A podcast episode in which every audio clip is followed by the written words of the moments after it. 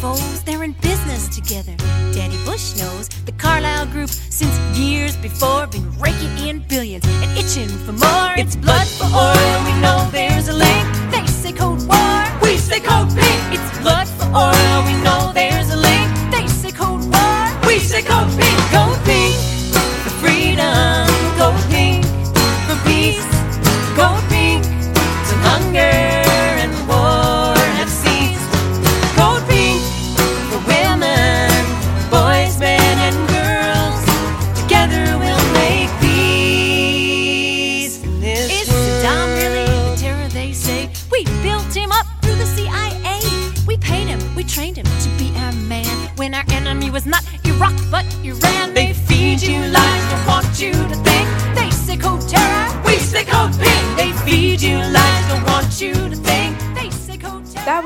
Pink by Emma's Revolution. I am Danica of Code Pink. Welcome to our Code Pink radio show presented by WBAI 99.5 FM in New York City, WPFW 89.3 FM in Washington, D.C., KPFT 90.1 FM in Houston, KPFK 90.7 FM Los Angeles, and many other community radio stations like Western Mass Community Broadcasting, WMCB LP. 107.9 FM. We're also on Spotify and Apple Podcasts. Check out our website at www.codepink.org forward slash radio, where you will find all of our episodes from episode 1 to our most recent. Today, we are going to hear from our Capitol Hill calling party uh, that featured Code Pink co founder Jodie Evans. Norman Solomon and Matthew Hoh to talk about the American military industrial complex and anti war activism. Making War Invisible, in a searing indictment on the U.S. war machine, author Norman Solomon lays much of the blame for decades of carnage from Iraq to Afghanistan to Yemen to Somalia at the door of the media ABC, NBC, CBS, the cable news networks, the New York Times, Washington Post, all stenographers for the Pentagon, which has yet to pass an audit. Norman will share excerpts from his just released book, War Made Invisible How America Hides the Human Toll of Its Military Machine, and trace the roots of the congressional military media complex to better understand how to best challenge the war machine. Our second guest, Matthew Hoh, Associate Director of the Eisenhower Media Network, will share the genesis and projects undertaken by his organization, former military intelligence, and State Department officials to make war invisible. The Eisenhower Media Network recently ran a full page letter in the New York Times, Let the U.S. Be a Force for Peace in the World, to call for urgent diplomacy to resolve the Russia Ukraine war. A disabled Iraq War veteran, Hoh, will share his personal journey from a member of the military to an anti war activist. Jodie Evans is the co founder of Code Pink. Norman Solomon is the national director of RootsAction.org and executive director of the Institute for Public Accuracy. And Matthew Hoh is the associate director of the Eisenhower Media Network. So, with that, let's pass it over to Marcy and Jodie. First, some news updates. And Cole may be with us. Cole Harrison may be joining with joining us at some point. But for right now, let's go to you, Jodie, for a news update on China. Sure. Hi, everybody. Great to be with you on this last Code Pink Congress before we move into the summer. But it doesn't mean we don't want to, you to be engaged, and we'll have lots of plans for engagement. Um, and also, it was just awesome today already that we've had like 150 calls into Congress on our, our call in day. So China is not our enemy. Um, Blinken's visit to China, which, by the way, was pushed by global leaders and those in the US that were concerned with the, the push to war and the hate on China that was hurting so many people, including, I want you to know that there was back channels from Taiwan saying, stop, this is hurting us the you know the people in Taiwan that don't want to be Ukraine, and the people in Taiwan that already um, the big companies were canceling their contracts and moving out of Taiwan because the U.S. was saying that China was you know going to attack Taiwan. I am just back from China, and um, I want to say that everyone in China would say people are crazy in the United States. China's not going to attack itself. Why would people in the United States believe that? We would raise up as a country if China were to attack itself. So the things that we are sold by the Pentagon and the State Department that get swallowed whole by um, people in the media and the mainstream is fascinating to the people in China. I, I think it's important for us to look at what has just happened with this meeting. First of all, Blinken didn't go to China to meet with Xi, but the fact that that did happen is huge. And it's huge because it means that Blinken agreed to things, that he listened, and that therefore Xi and China wanted to make sure the world heard that the US is not going to support Taiwan independence, even though they're sending weapons, even though we've got 300 bases surrounding Ch- China. Um, that, that Blinken was forced to say that. You know, as activists, we always need to take the victories when we can get them, even if we know we can't trust the Pentagon and we can't trust the State Department, we can't trust the White House. Please let this nourish you because it is huge.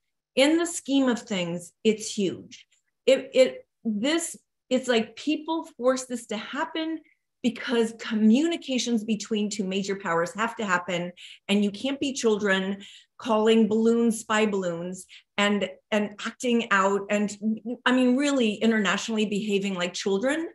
And and the, some of the adults of the world said you have to go. This channel has to be happening. We are talking about the brink of nuclear war. So that it happened and that we have like a new kind of stone to stand on that uh, there's some agreement that uh, Taiwan independence isn't the you know isn't the in the news. It can't be in the news. It's been quieted down. That does not mean that the Pentagon and the White House and the State Department will not continue in their nefarious, horrible ways. But let's take this victory, please. It's important for our hearts and our souls. In there is a victory. Absolutely. And, and Jodie, when I saw that headline that uh, Blinken says he will not, uh, that the United States will not support Taiwan independence, I almost fell out of my chair because we've heard Biden say four, I think on four separate occasions, the United States will militarily intervene if China uh, tries to uh, invade Taiwan, whatever. I yeah. mean, and we're sending, we folded $8 billion of weapons for Taiwan into the last NDAA. So to, to read that, I thought, oh, whoa, this is such a shift. And I, I just wish I had been a fly on the wall for those meetings. I'm sure that Blinken got some scolding um, because they really are behaving badly. And, and they, you know, the White House and Blinken got scolding from Taiwan even. So they're being pulled back um, in this creating China as an enemy, and we know the cost to people, planet, and the and the taxpayers of the United States when the U.S. makes others the enemy. So please nourish yourself. I've also just returned from China. And I'll post um, later uh, uh my report back if you want to see more. But the major takeaway is that the people of China are thriving. They are committed in their continued development and they know war will interrupt it for them. And they also know that it'll be disastrous to the rest of the world. My last day, I went around and I asked everybody I could, what do you think about the US trying to go on war in China? And my favorite answer was from a Frenchman who's lived there for the last 12 years. And he said, I know you're from the United States, and I hate to say this, but I'm more worried about it for you than for China. So that's how it feels. There's a confidence inside of China you know you have to understand what it is to be in a country where you have grown so rapidly and so like everyone has benefited and the people in china feel um, that you know they they trust their government. It has done what they needed. Every time they push back on something they get what they need. And so there's a trust there that we don't have for our own government. And um, also i just want to say um, you can't have an authoritarian government with a billion and a half people, just, you know, to note that. Um, also, Janet Yellen a couple of weeks ago warned about the economics of the US going to war on China. And I think that was also a big part. We have Kerry and Janet Yellen, Kerry for the planet, Janet, Janet Yellen for economics, trying to pull the White House and the State Department back um, because the war would more disastrously affect the economics of the US than it would for China. China has really been pulling in, what it needs to create sustainability. It's like what we call a local peace economy. It's like, how do you create the economics locally to support yourself? China's been doing a much better job than the United States. What we make are weapons. Um, but, you know, when it comes to nourishment and um, care for ourselves, we haven't been so good. Um, also, you know, we have uh, the effects of the Ukraine war on the EU that are happening, but the EU was silent about, about it. And I, I want to say we had a member of the German parliament come to visit last week. And something sh- she said that was interesting, I want to pass on so we can think about this. But um, I said, you know, doesn't the German elite like care? Like, don't don't they care about their country? They're just letting it go to, to you know, disintegrate because she had said to me that people in Germany feel that it's as bad as it was right before World War II. And she responded with something like the top 30 countries in Germany are owned by BlackRock and there's Americans on the board. There's 30 bases in Germany, so the military of Germany is the US. And the current leadership of Germany is all trained, allied, and connected with the United States government. She goes, Germany I think we're just a vassal state of the US. So some way to look at like NATO and and um, who those countries are and how that has been integrated into the US.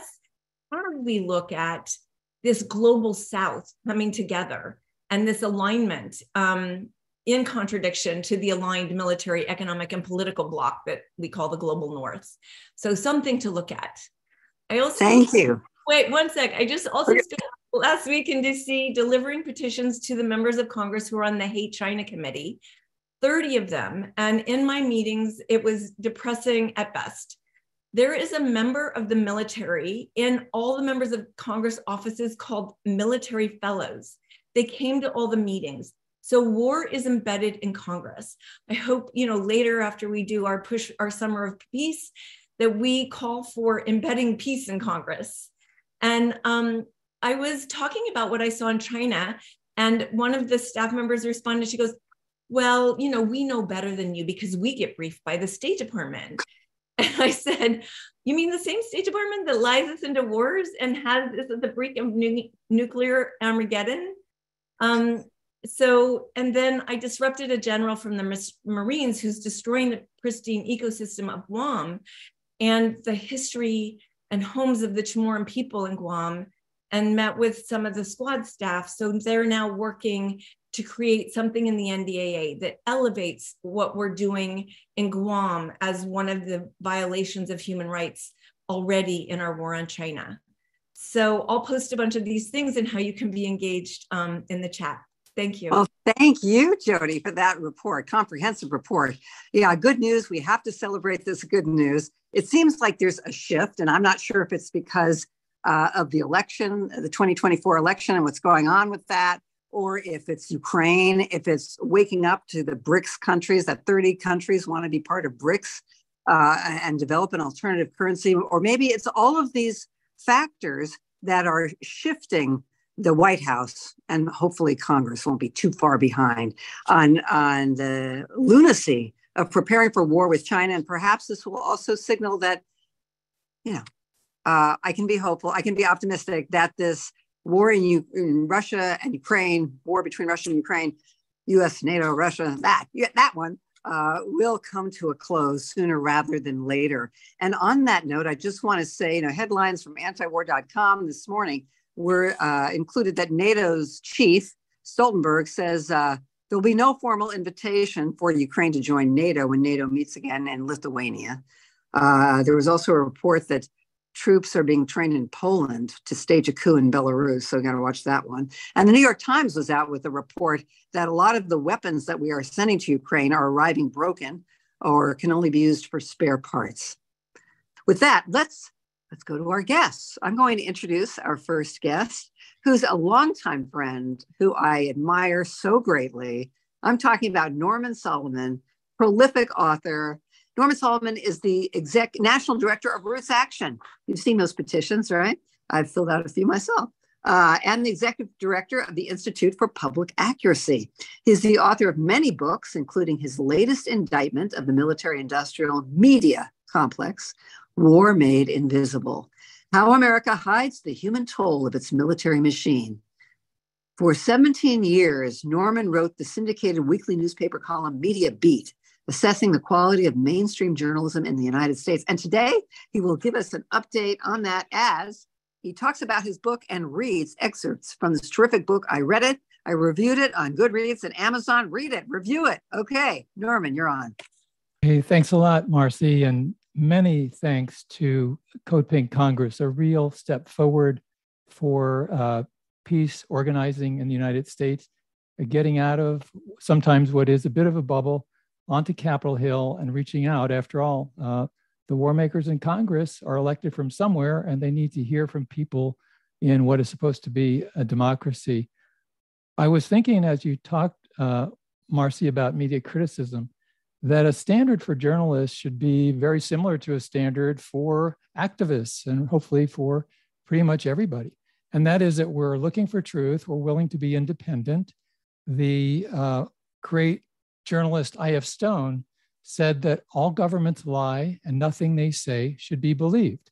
That doesn't mean that governments lie all the time or that any government lies about everything, but it does mean that we should be independent and be skeptical and really look for facts, not just swallow the official story.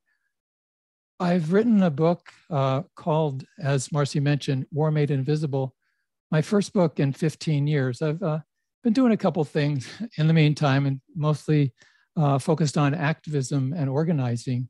And Marcy, I appreciate um, your suggestion, which I hadn't really thought of, that I read a couple of brief passages. But I do want to say that we really are in a situation where war has become hidden from the people who are paying for it in our names with our tax dollars.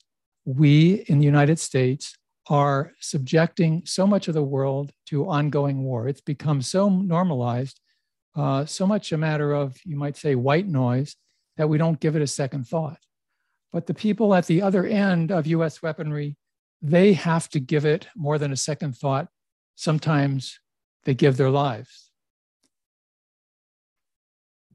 Patterns of convenient silence and deceptive messaging are as necessary for, for perpetual war as the Pentagon's bombs and missiles. Patterns so familiar that they're apt to seem normal, even natural. But the uninformed consent of the governed is a perverse and hollow kind of consent. While short on genuine democracy, the process is long on fueling a constant state of war. To activate a more democratic process will require lifting the fog that obscures the actual dynamics of militarism far away and close to home. To lift that fog, we need to recognize evasions and decode messages that are routine every day in the United States.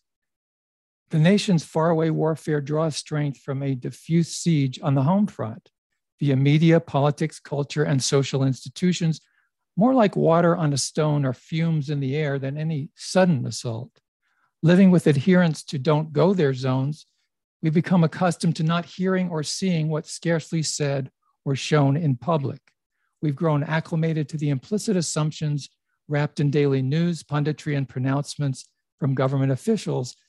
What happens at the other end of American weaponry has remained almost entirely a mystery, with only occasional brief glimpses before the curtain falls back into its usual place. Meanwhile, the results at home fester in shadows. Overall, America has been conditioned to accept um, ongoing wars without ever really knowing what they're doing to people we'll never see. When, and we've all heard this, when US officials say that civilian deaths are merely accidental outcomes of the war effort, they don't mention that such deaths are not only predictable, they're also virtually inevitable as a result of policy priorities. Presumptions of accountability are hotwired, presumptions of acceptability are hotwired into the war machine. The lives taken, injuries inflicted, traumas caused, environmental devastation wrought, social decimation imposed, all scarcely rank as even secondary importance to the power centers in Washington.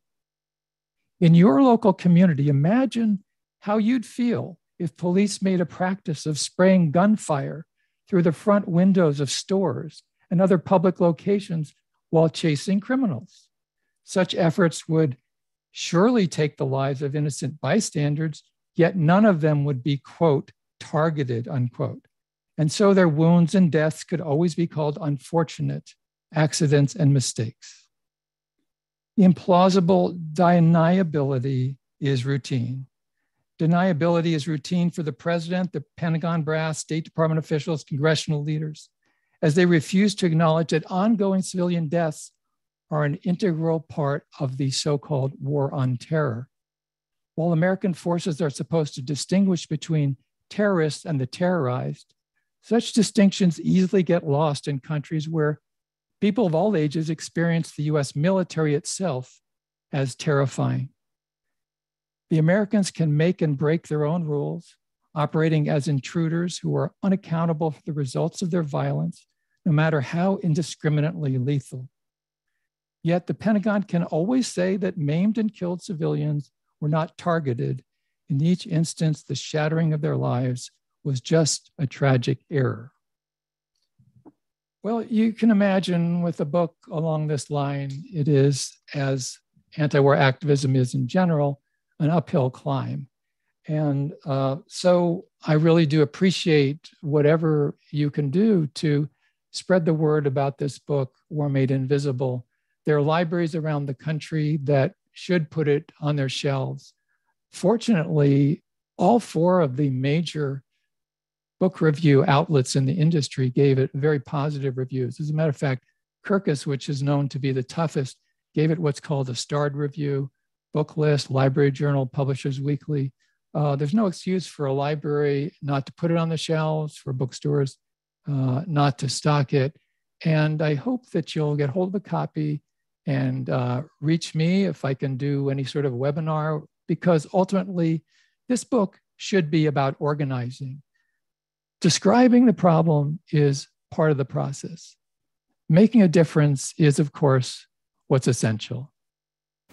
Thank you so much for that great show, Danica. I just needed to enter very briefly to tell you about the beautiful and energizing Days of Actions in Solidarity with Cuba, coordinated by the National Network on Cuba, that we just had. Uh, so, starting last Thursday, hundreds of organizations came together to demand a change in policy towards Cuba, an end to the 63 year old blockade, and the removal of Cuba from the state sponsors of terrorism list, which it should not be on.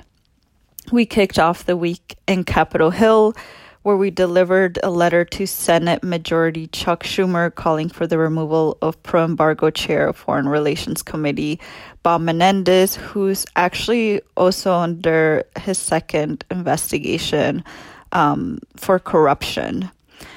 We actually tried to meet with Senator Menendez to share concerns, but instead of meeting with us, he had three of our activists arrested and detained for several hours the next day, we went back to Congress where we had over 10 um, amazing meetings educating Congress people about the need to remove Cuba from the list. We were also able to participate in a prayer vigil. Um, there were panels, there was a movie screening. Um, and then we ended the act the days of actions with 500 people in front of the White House um, this rally was really powerful, was filled with uh, really great energy, chants, testimonies, and we were able to even dance also with our Cuban American friends. Um, at this point, we don't know what's holding up uh, the Biden administration and undoing all the harmful Trump era policies, but one thing is for sure the movement to normalize relations and end all sanctions is growing, and we're really excited to be part of it. Now we're going to listen to part of a speech uh, by president of the Amazon Labor Union, Chris Smalls, who recently went to Cuba and had been invited to the White House, but chose to be on the streets with us um, outside of the White House. As a union president, just think about the risk that I'm taking. So it's not only that we hold politicians accountable, the president accountable. We got to hold unions accountable. Yeah. We got to hold accountable. The AFL-CIO is right there on Black Lives Matter Plaza.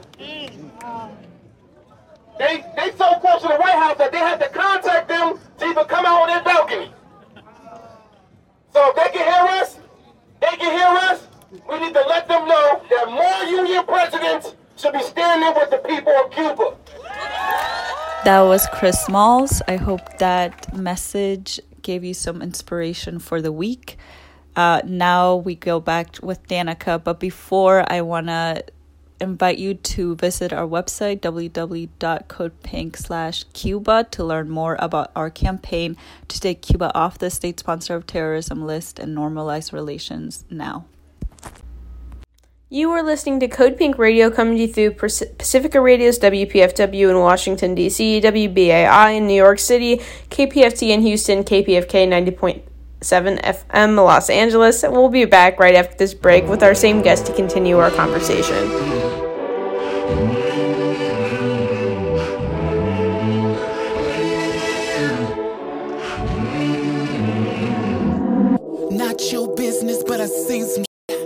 Got snatched up by my mom when I was six. I can still smell the smoke as the bullet missed. That's a lot for a kid. Had enough when I was 14. I ran away so I can foster my dreams. But I didn't have the knowledge, the streets was too much. Mama just taught me I wasn't enough. You say, so you live it up. Hard days, you never seen them love. I'm not saying I'm the only one. But damn, some days only feel like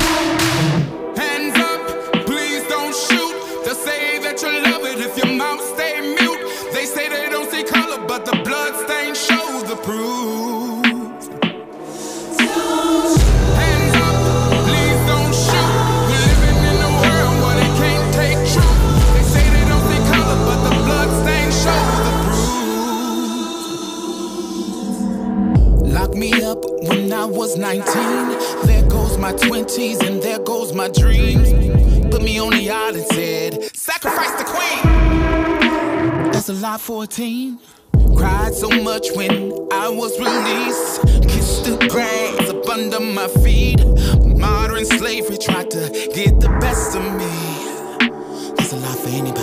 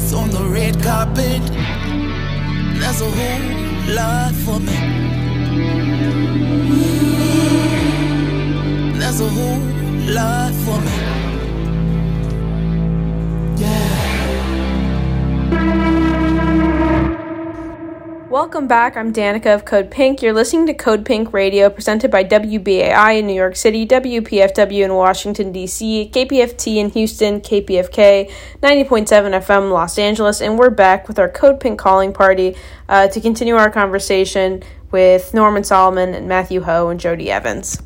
Uh, Oh, Okay, our next guest, who I'm a super fan of, um, Matthew Hoh, is just a devoted peace activist.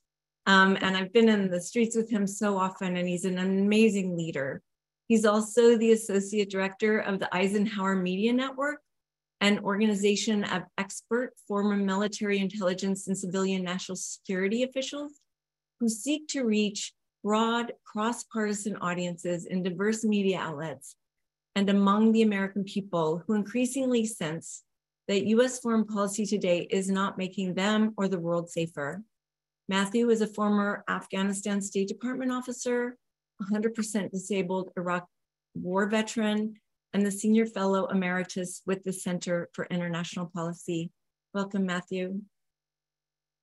Hi, Jodie. It's so good to see you. Uh, Marcy, uh, it's a pleasure being here. And, and Norman, it's, it's really great to be here as you talk about your book. Uh, and of course, everyone uh, for joining us uh, tonight. Uh, if people hadn't seen the news in a case of like, you can't make this stuff up, just a couple hours ago, the Pentagon said that they're accounting for the weapons they supplied over the last year to Ukraine have been off by $6 billion. So that's an additional $6 billion that they can now spend, which, you know, if, if, you're paying attention like we all are, and you read in the Times or the Post how there are Republicans saying there won't be a blank check for Ukraine spending, as well as a debt ceiling uh, negotiation just occurred. Uh, although, if if you uh, been following that as well, you see that one of the first things that both parties said uh, even before the ink was signed, ink was dry, and the debt ceiling uh, a deal was that they had a loophole uh, to be able to make sure the Pentagon got the money it needed, it wanted, which is very similar, if everyone remembers, to what the Pentagon did uh, with the 2012 Budget Control Act uh, sequestration, where they used a slush fund. So while everything else in the federal government got cut by what 15 or 20 percent, the Pentagon ostensibly was cut by that much, except there was what was called the Overseas Contingency Operations Fund, which is a slush fund that the Pentagon was able to put, or Congress was able to put hundreds of billions of dollars in for the Pentagon. And so, you know, not joking, uh, the debt ceiling act or the debt ceiling deal is announced. And within two days, you have senators from both parties saying, don't worry about it for the Pentagon because we have loopholes that we can exploit. And so, of course, today, though, with uh, you know just a couple hours ago, uh, this uh, notice by the Pentagon that oops, our accounting was off. We have billion dollars extra that we didn't uh, couldn't account for, or didn't realize, or we made a mistake, or our Excel spreadsheet we skipped a row, or whatever they're trying to, to, to say. But you know that's the reality of what we're we're up against here. We're, we're not just up against something that is massive in terms of the money, and I'll get that to a minute. It, get to all the minute just to kind of conceptualize what we're talking about uh, when we talk about the military industrial complex, what it means for us here, you know, locally, uh, but also too just the willingness, uh, the chutzpah uh, of this leviathan to say oh, you know, we've never passed an audit up until five years ago. We were never audited, unlike every other part of the federal government. And the five audits we've had, we've failed all those famously, fantastically.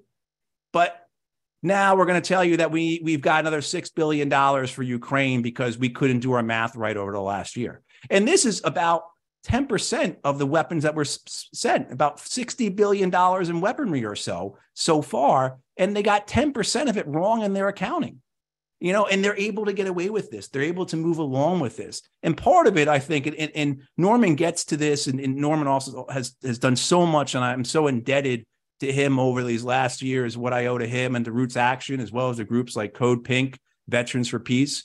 But this idea of going along to get along. And so there's a website out there. It's called uh, uh, Government Contracts One and it's W O N, not one, uh, not one, but W O N, governmentcontractswon.com. And, and if you know Brad Wolf uh, from Pennsylvania Peace Action, Brad Wolf uh, informed me about this. And you can go on there and you can see over a 20 year period from 2000 to 2020 how much defense spending went into your local communities. And just to give you an idea of the scale of this, so I live in North Carolina, got about 10 million people here in North Carolina uh, over the 20 year period, 2000 to 2020, we have $40 billion in defense contracts in North Carolina. In 2020, which was the last data available on this website, almost $3 billion in defense spending on contracts in North Carolina. You go to my county, Wake County, we're the biggest county in North Carolina, about a million people. But over that 20 year period, $5 billion.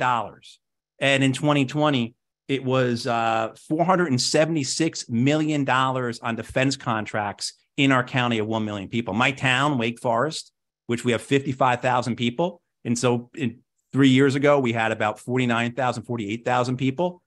We had $6.5 million in defense contracts in our town of 50,000 people, right? And so you can even see it. You go to the small, I mean, you can, because you can look up your state, your county, your, your city. So the smallest county in North Carolina, which is 600 square miles and about 3,000 people, Tyre- Tyre- Tyrrell County out east, uh, they had $120,000 worth of defense contracts in just uh, a spread among a county of 100 of, of 3,000 people, right? So, I mean, this idea of, of how prevalent it is and the idea of the going along and get along and, and how everyone benefit, everyone makes out, you know, that really gets to the foundation of all this, what Norman is talking about, and the willingness of people to turn a blind eye, the willingness of people to deliberately lie, the willingness to go people go along with the lies. And I just want to to end by by if I could read a passage, the final passage from Norman's book, because I think his last paragraph is so appropriate for what you all with Code Pink do, what the Peace in Ukraine Coalition is doing, with so many of y'all whose names I can see in the chat and the participants, like Laura Gibney, who's here in North Carolina with me, who is all the time, everywhere, doing what she can to educate people. I, I think this, um, I, I think this last paragraph from Norman's book really applies to what you all are doing. It is, of course, in the very nature of a myth that those who are its victims and at the same time its perpetrators should, by virtue of these two facts, be rendered unable to examine the myth or even to suspect, much less recognize, that it is a myth which controls and blasts their lives. James Baldwin wrote. In its third decade of continuous war in the name of fighting terror, propelled by military might and mythology about extraordinary virtues, the United States has become its own enemy. Meanwhile, the US's relentless global search for enemies has made them more numerous and intractable. Now, as an imperative is to insist, now an imperative is to insist on telling vital truths and acting on them. As Baldwin said, not everything that is faced can be changed, but nothing can be changed until it's faced. And I know so many of you who are here tonight, that's an ethos, that's a motto, that's something that you live and and inspire others by. And so I just want to thank you all for everything you're doing. And Marcy, Jodie, Norman, it's so good to be here with you all. Matthew, um, you've been, you know, I've been in the streets with you for a very long time. And uh, as we look out right now and this unimaginable happening, where when you raise your hand about peace, you kind of get buzzsawed. Um, what what do you see that we can do as you know here you have the intrepid peacemakers here with you today. Um, what what is it that we can be doing this summer?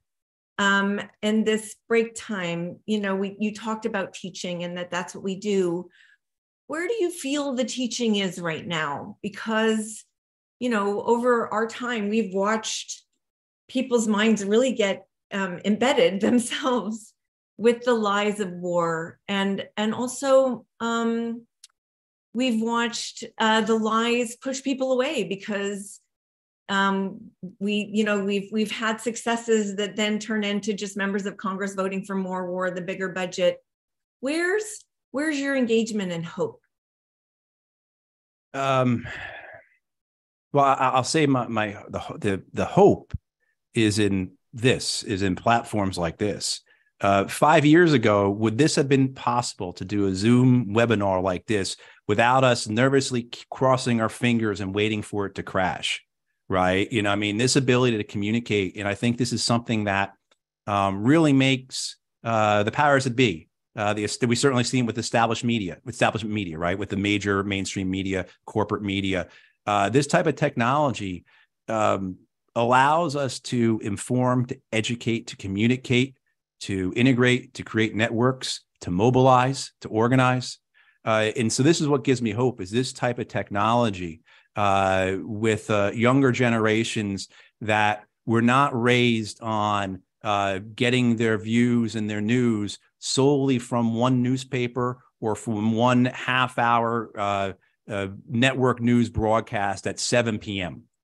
Right. So I think we have a whole, we have generations that are behind us who didn't marvel at CNN with the first Gulf War, right? With the first Iraq War. Right? Th- those of us who remember that, what, how, how, how different that was and everything that came before and what that has then become, what's opened up from that and ability to get your news and, uh, and your, your information. And so in, in different, different method in different platforms and from different sources. So I think this is what gives me this is what gives me real hope.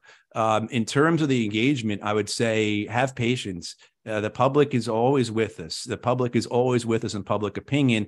It's just a matter of time. If you go back and look at public opinion polls for the Korean War, for the Vietnam War, for the Iraq War, the Afghan War, the public is uh, uh, initially is a lot of what Norman talks about uh, not just in this book, but in uh, War Made Easy, which both the book and the documentary, I encourage people to watch and share that.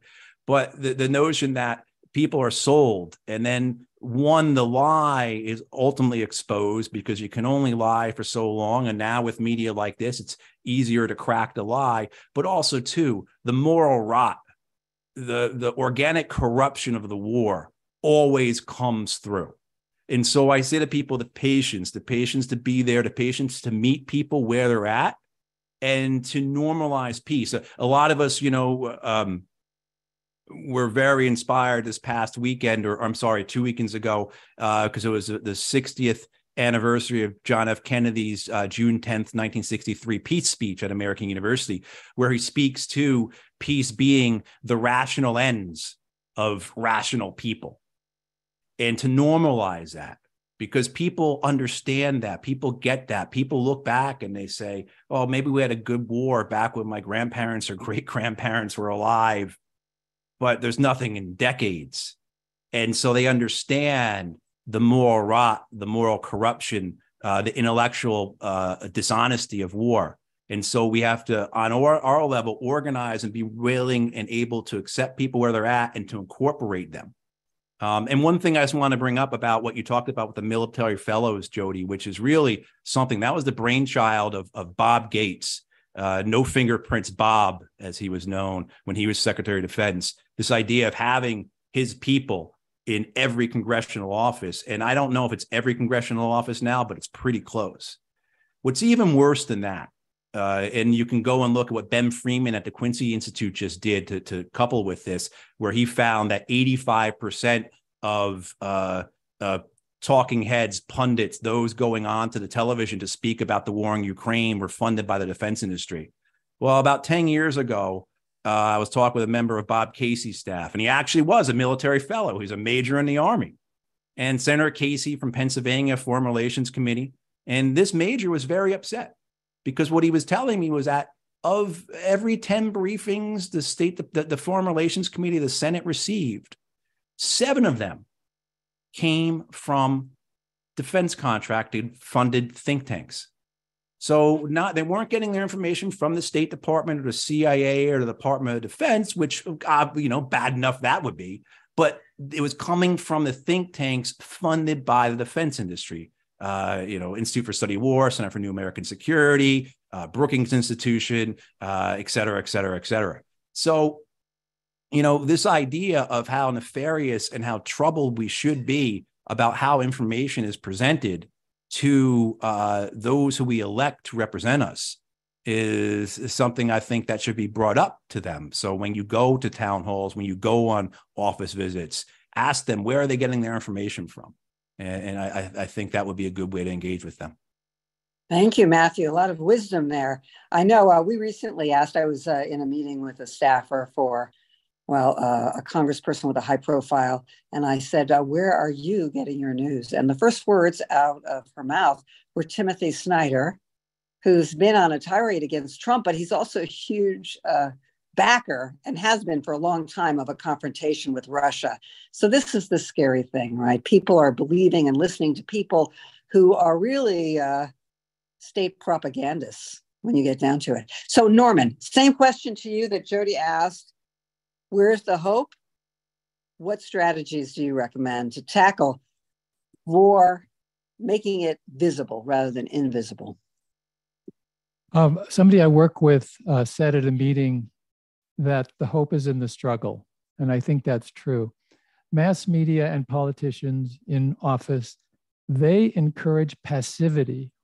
We're not supposed to, in response to media, really intended to do much anything but go out and buy things and watch a horse race and uh, probably vote once in a while.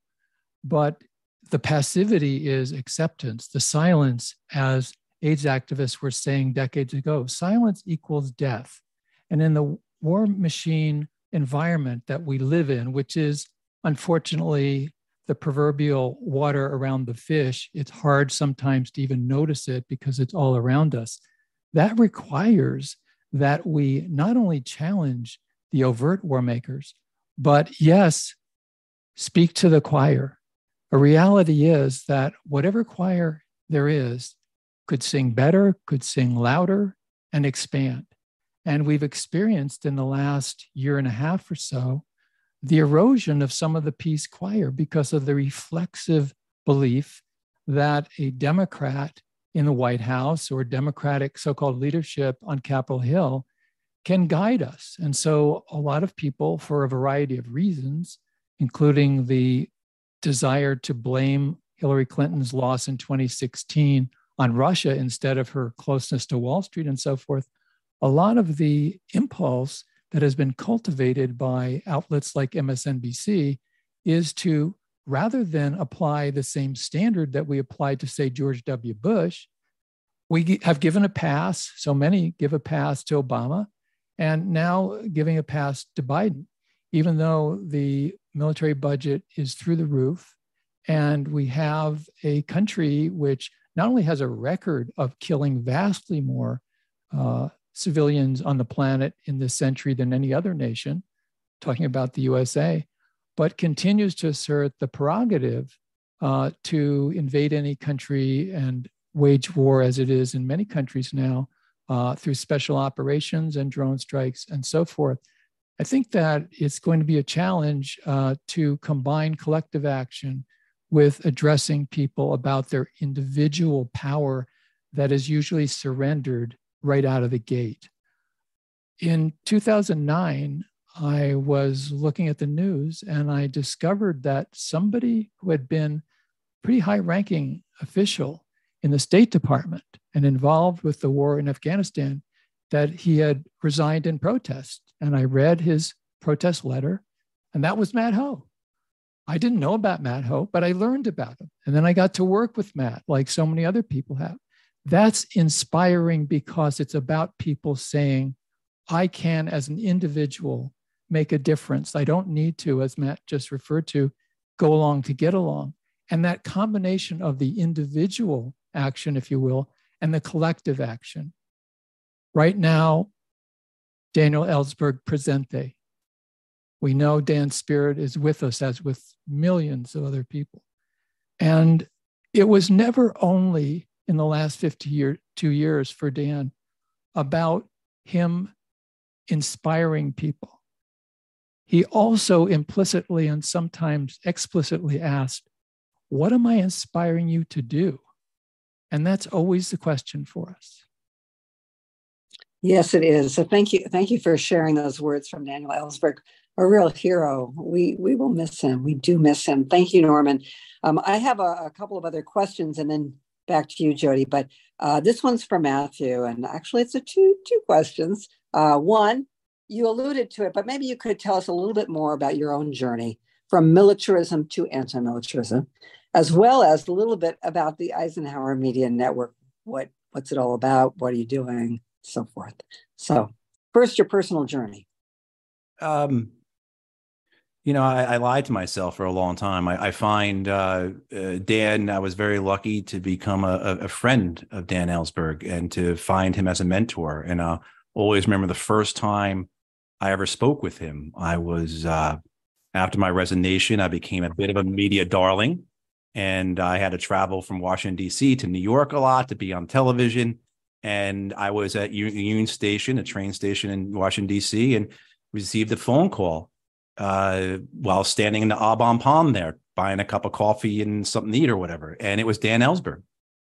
And his willingness to share, his generosity, his graciousness, uh, it, I think that's what was so amazing about Dan is he, I think a lot of people would say he's the most intelligent person you they've ever met. Maybe he's the most courageous, but he's also one of the most generous and gracious people you would ever ever be lucky enough to know.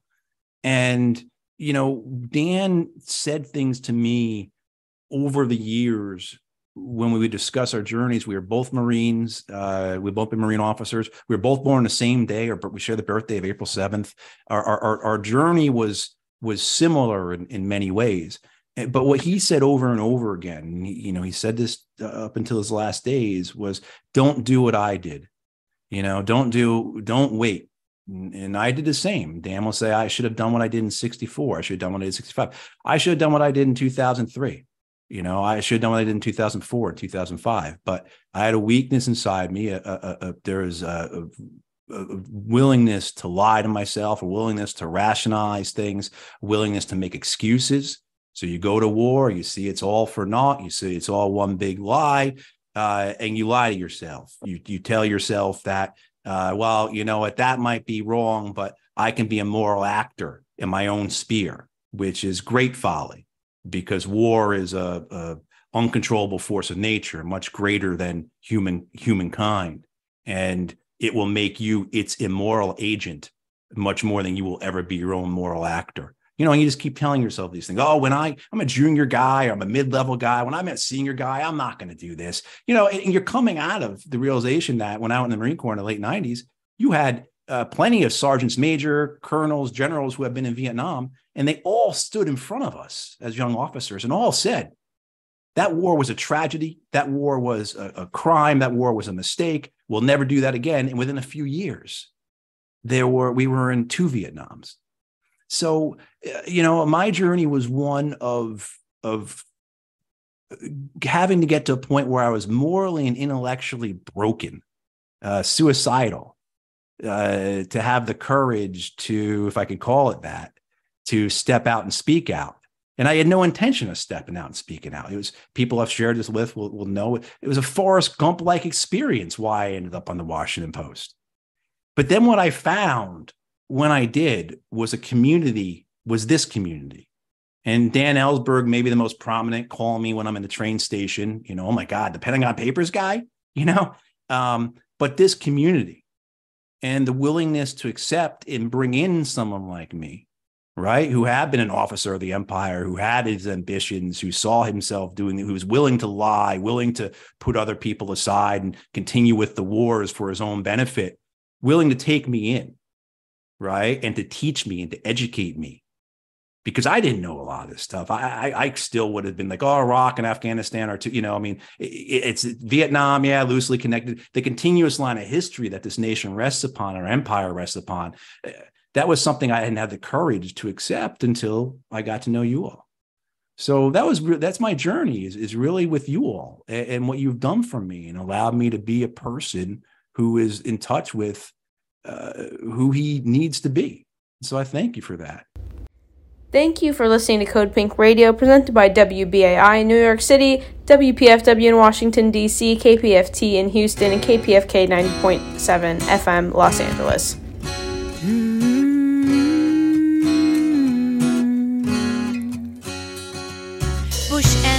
you think they're foes, they're in business together.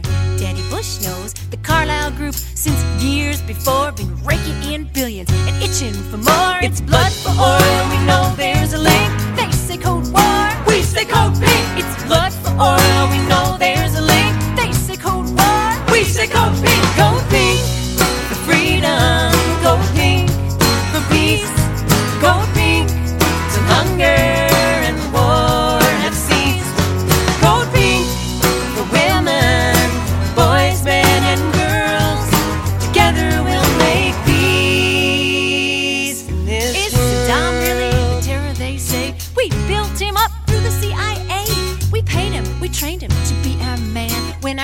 was not Iraq, but Iran. They feed you lies, don't want you to think.